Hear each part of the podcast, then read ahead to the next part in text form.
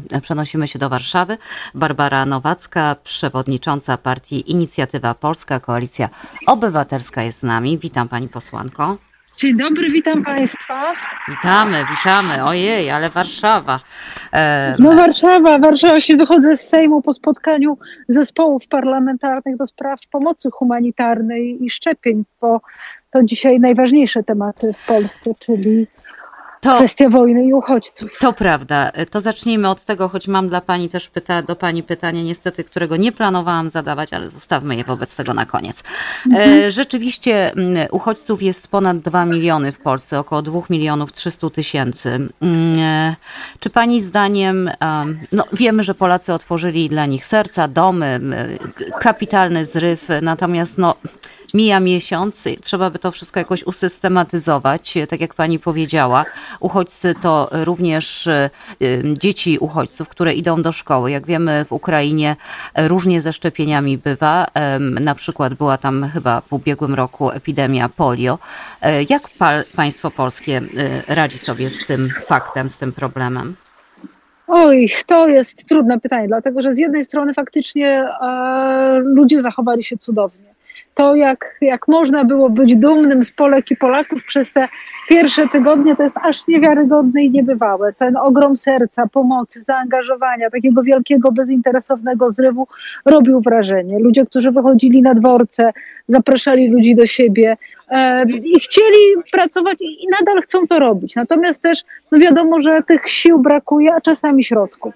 Przecież rzucili się do pomocy wszyscy. Często osoby mało zamożne, wręcz ubogie, goszczenie w domu przez miesiąc jest oczywiście wielkim radością i przywilejem, ale jednak też wydatkiem. E, z drugiej strony też coraz częściej mieliśmy przekonanie i mamy do dziś, że państwo polskie tak się ucieszyło, że ludzie tyle robią, że poczuło się zwolnione z obowiązku działania. E, z dużą szkodą i dla tego zrywu, i również dla uchodźców. I tak jak rozmawiałam właściwie o każdej rzeczy, o kwestii dostępności mieszkań, dostępu do ochrony zdrowia, dostępu do edukacji, to państwo polskie zrobiło cztery razy mniej niż powinno i trzy razy mniej niż zrobili ludzie. To wszystko jest do naprawienia, tylko trzeba zacząć już, teraz i troszeczkę e, poszukać tego współdziałania. Mam wrażenie, że czasami brakuje, a z drugiej strony, a z drugiej strony też ludzie oczekują tego, że, że państwo będzie sprawne, współdziałające i z nimi, z tymi wolontariuszkami, wolontariuszami też będzie współpracowało. E, mamy kwestię między innymi szczepień, bardzo ważną. Tych kwestii będzie mnóstwo, prawda? Bo to jest normalne życie. Ci ludzie e, tam zostaną, no, przez dłuższy czas zostaną w Polsce prawdopodobnie. I e, kwestia mieszkań, pani posłanko. Część Ukraińców przebywa w różnych ośrodkach, jakichś halach konferencyjnych. No to nie jest miejsce do mieszkania. Nie, ja odwiedzałam, ja jestem w takim parlamentarnym zespole do spraw pomocy humanitarnej i my żeśmy odwiedzili na przykład, e, odwiedziliśmy na przykład te ośrodki w warszawskim Żeraniu czy w Nadarzynie. Ten ośrodek w Nadarzynie to jest ośrodek na 6 tysięcy osób. I ludzie po prostu nie są w stanie tam być, mieszkać, to jest łóżko przy łóżku. I z drugiej strony wiemy, że zabrakło też takiego działania rządu, żeby zachęcać ludzi po pierwsze do tak zwanej relokacji wewnętrznej, bo w mniejszych miejscowościach są, są miejsca. Są miejsca, są też domy, są mniejsze ośrodki, a w, ale też i brakuje tej współpracy międzynarodowej. Ale żeby ona się wydarzyła, ona musi być na wniosek polskiego rządu. A wczoraj wicepremier do spraw bezpieczeństwa powiedział, że my nikogo nie będziemy prosić. No nie, my musimy rozmawiać z krajami Europy o pomocy i wsparciu instytucjonalnym, bo 2, miliony ponad osób, 2 miliony 300 osób, w większości kobiety i dzieci, matki z dziećmi, ale również babki z dziećmi. To, są, to, jest, to jest wielki wysiłek dla państwa, i naprawdę jesteśmy w Unii Europejskiej, mamy też moralny obowiązek prosić o wsparcie takie, żeby było lżej i Ukrainkom, i Ukraińcom, i naszym obywatelkom i obywatelom. No dokładnie, a dlaczego Polska nie chce, nie chce wystąpić z wnioskiem o pomoc, o, o, o relokację? No przecież nikt tutaj nie mówi o przymusowym przemieszczaniu kogoś, prawda? Tylko trzeba rozmawiać z tymi ludźmi, a może oni chcą, ale oni nawet nie wiedzą, jak się obrócić wokół siebie. Czasami nie znają języka, prawda? Są e, oszołomieni. Znaczy to są ofiary wojny, rozmawiamy z nimi, widać po nich też strach. Ci e, bogatsi, którzy szybciej przyjechali, oni sobie zazwyczaj jakoś radzą. No oczywiście część z nich też wszystko straciła. Spotykamy ludzi, którzy stracili dom, dobytek, pracę, e, roz, zostawili ojca, syna w, mm, na, w Ukrainie i, i szukają jakiegoś miejsca. Część chce być blisko, blisko swoich domów, blisko swoich bliskich. Natomiast e, czemu my nie prosimy? No nie wiem, bo Kaczyńskiemu się to nie podoba, żebyśmy dostali to, co nam się jako Polsce po prostu od Unii zwyczajnie należy, czyli wsparcie, tylko po prostu to trzeba wystąpić. To nie jest kwestia proszenia, to nie jest kwestia łaski, to jest kwestia normalnych działań współpracy międzynarodowej. Hmm. E, dzisiaj rozmawialiśmy o ochronie zdrowia system opieki zdrowotnej na Ukrai w Ukrainie jest znacznie gorszy, był znacznie gorszy niż jest w Polsce. E, poziom wyszczepialności na COVID to 30%. Tak jak pani mówiła, pojawiały się w ubiegłych latach ogniska polio, e, pojawiała się odra. Proszę pamiętać, tam też działała ta wstrętna e, rosyjska propaganda antyszczepionkowa. Dzisiaj przedstawicielka Głównego Inspektora Sanitarnego powiedziała, że na 20 porodów, które odbyły się w Polsce, porodów, w których uchodźczynie urodzi, urodziły dzieci, tylko dwie osoby zdecydowały się na jakiekolwiek szczepienia dla dzieci, dla tych no, noworodków. No to świadczy o poziomie nieufności. Mm. I my tu musimy mieć pieniądze, żeby zachęcać i pieniądze, żeby y, leczyć, żeby zapobiegać chorobom. Polska tych pieniędzy nie wygeneruje sama. Tu są potrzebne pieniądze unijne. Unia mówi, pieniądze mamy, tylko musicie o nie wystąpić. A Kaczyński nie, że nie wystąpi. Przecież Polska sama, sama miała problemy, jeśli chodzi, ma problemy nadal, bo one nie zniknęły, jeśli chodzi o system opieki zdrowotnej, więc teraz przy takim napływie ludzi z ich problemami, tak jak pani mówi, no tu będą potrzebne kampanie e, takie promocyjno-informacyjne nawet może bardziej. No, a, e, dobrze. No. W dodatku, no mamy bardzo dużo osób, które po prostu przyjechały i są w warunkach sanitarnych no, bardzo średnich. Oczywiście w tych ośrodkach są prysznice, są toalety, ale to nie są warunki domowe. W, ta, w takich miejscach po prostu wzrasta zagrożenie epidemiologiczne i obowiązkiem państwa jest po prostu działanie i występowanie o środki. Bo też nie może tak być, że potem. Yy, Polki i Polacy będą się denerwować, że się nie mogą dostać do lekarza, albo że w szkole pojawia się, czy przedszkolu odra. Czy musimy zadbać jedną i o drugą stronę. Ale wie pani, że jak nic nie będzie dalej robione w tej kwestii, to tak będzie. No, taka, taki będzie finał i będzie złość ze strony y, Polaków, no może nie wszystkich, ale niektórych na to, że... Ale będzie złość, no. oczywiście, no. że to znaczy to będzie takie podsycanie nastrojów antymigranckich. I, I tu PiS ma wielką lekcję do odrobienia. To, co wyprawiali w 2015 roku e, przy, e, przy fali uchodźczej z Syrii, było absolutnie niemoralne i przez lata straszyli uchodźcami. Teraz widzą, że polskie społeczeństwo chce te osoby przyjąć i nadal nie zapobiegają temu, co może nastąpić, czyli takiemu właśnie poczuciu rozgoryczenia, konfliktu.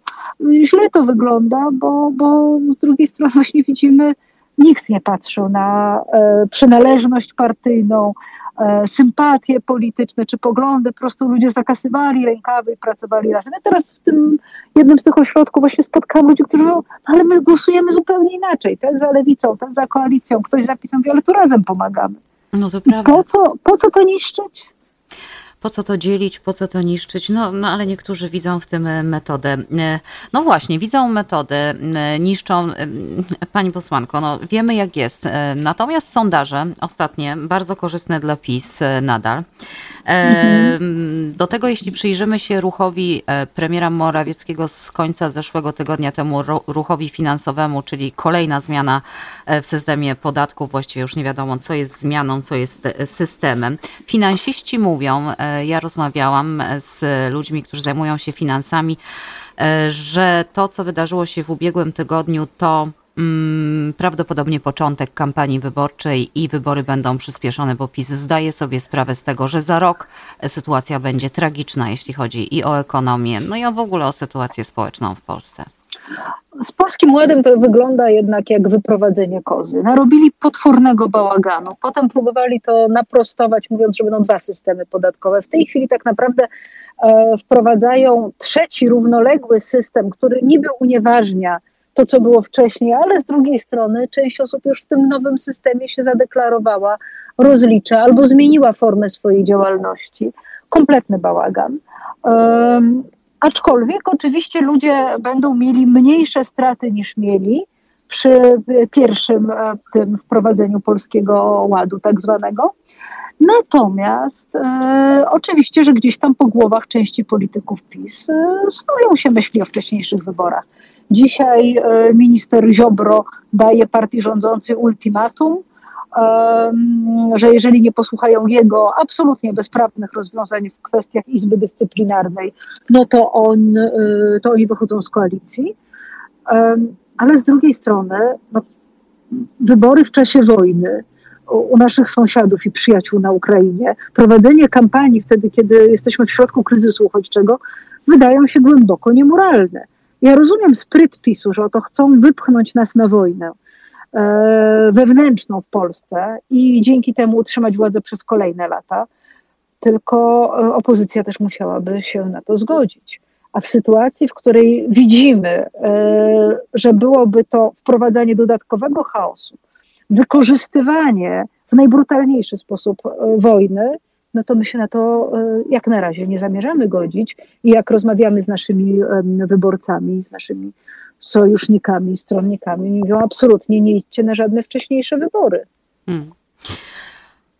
No, co do e, poczucia morale partii rządzącej, to ja mam wiele wątpliwości, czy oni się liczą z tym, czy to wypada, czy to, e, czy to jest czas, to ja nie wiem, wątpię. Natomiast, e, jeśli pani pozwoli, chciałabym panią zapytać o wypowiedź prezesa wspomnianego już przez panią Kaczyńskiego szokującą dla mnie wywiad. Gazeta Polska, dziś chyba jakieś takie pierwsze teksty z tego wywiadu pojawiły się w sieci. E, Kaczyński mhm. mówi, świat musi się zmierzyć z raportem w sprawie Smoleńska. Po raz kolejny, po 12 latach wywołuje ten temat. Pani no jest osobą pokrzywdzoną w tej katastrofie, bo mhm. straciła pani mamę. Co pani o tym sądzi? Ja po pierwsze zastanawiam się, na jakiej podstawie pan Kaczyński to mówi, bo ja znam raport Macierewicza. Jeżeli to jest podstawą e, tego, co mówi pan Kaczyński, to nie dość, że jest to głęboko manipulacyjne, to jeszcze e, nieprawdziwe, dlatego że w raporcie pana Macierewicza e, nie ma niczego specjalnie nowego.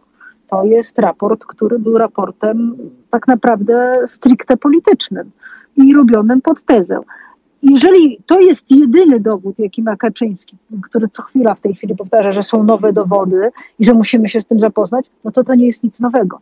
Chyba, że ma jakieś nowe informacje, ja tego nie mogę wykluczyć, ale my, cała reszta, e, nic o takich nowościach nie wiemy. Zresztą na jakiej podstawie? Przecież do 2015 roku PiS twierdził, że niczego się nie da udowodnić bez wraku i nie podjęli dostatecznych starań, żeby ten wrak e, Tupolewa do Polski sprowadzić. Raport Macierewicza to atak polityczny na koalicję obywatelską, na Platformę Obywatelską, na Donalda Tuska, osobisty atak i rozumiem, że widzi to jako paliwo, że teraz jeszcze mają argument polityczny, no zobaczcie jaka ta Rosja zła. E, tak, Rosja jest zła i używa dzielenia Polaków, do swoich wewnętrznych walk, tylko kto dzisiaj idzie tym tropem i zaczyna kolejną wojnę, kolejny raz wojnę o Smoleńsk. To prawda. E, I na koniec e, sprawa pewnie, e, która panią też poraża. Pierwszy przypadek oskarżenia za pomoc w aborcji. Justyna Wydrzyńska może stać się bohaterką pierwszego takiego oskarżenia, chyba nawet nie tylko w Polsce, ale w całej Europie. No czegoś takiego y, nie widzieliśmy. Znaczy wymiar sprawiedliwości w Polsce potrafi rzucić się na dziewczynę, która pomaga poprzez y, zdobycie pigułek antykoncepcyjnych wczesnoporonnych, które na całym świecie są po prostu wielu, znaczy powszechnie dostępne. Za coś, co jest niekarane w wielu krajach, u nas wytacza się sprawę. Ta sama prokuratura, która nie potrafi postawić oskarżeń y, złodziejom z rządu instytucji publicznych, która nie potrafi złapać e, wielu przestępców, w tym przestępców gospodarczych, będzie walczyła z kobietą, która pomaga drugiej kobiecie w trudnej dla niej sytuacji, nie przekraczając żadną miarą cywilizowanych norm prawa. To jest absolutny skandal i polityka czysta. Ale proszę pamiętać, z kim mamy do czynienia. W czasie, kiedy ludzie pomagali, uchodźczyniom. Ultraprawicowe organizacje zajęły się kampanią antyaborcyjną i ulotkami skierowanymi do uchodźczyń, że aborcja jest złem. Do tych ofiar wojny jeszcze z takim przekazem. To są niemoralnie. Niemoralne. Czy Państwo będą wspierać panią Justynę? 8 kwietnia ma się odbyć rozprawa sądowa.